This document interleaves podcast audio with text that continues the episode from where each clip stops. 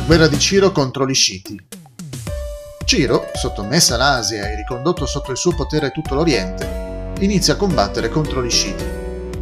In quel tempo Tomiri era regina degli Sciti e, spaventata dall'arrivo dei nemici, a differenza delle altre donne, anche se avrebbe potuto impedire ai nemici di passare oltre il fiume Oasse, permise loro di passare e, pensando che fosse più facile una battaglia entro i suoi confini, rese ai nemici molto difficile la fuga oltre il fiume.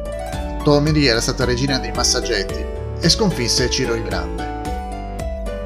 Pertanto Ciro, facendo passare la sua gente armata, avendo marciato verso la Scizia, misurò l'accampamento. La Scizia è una regione a nord del Mar Nero e del Mar Caspio.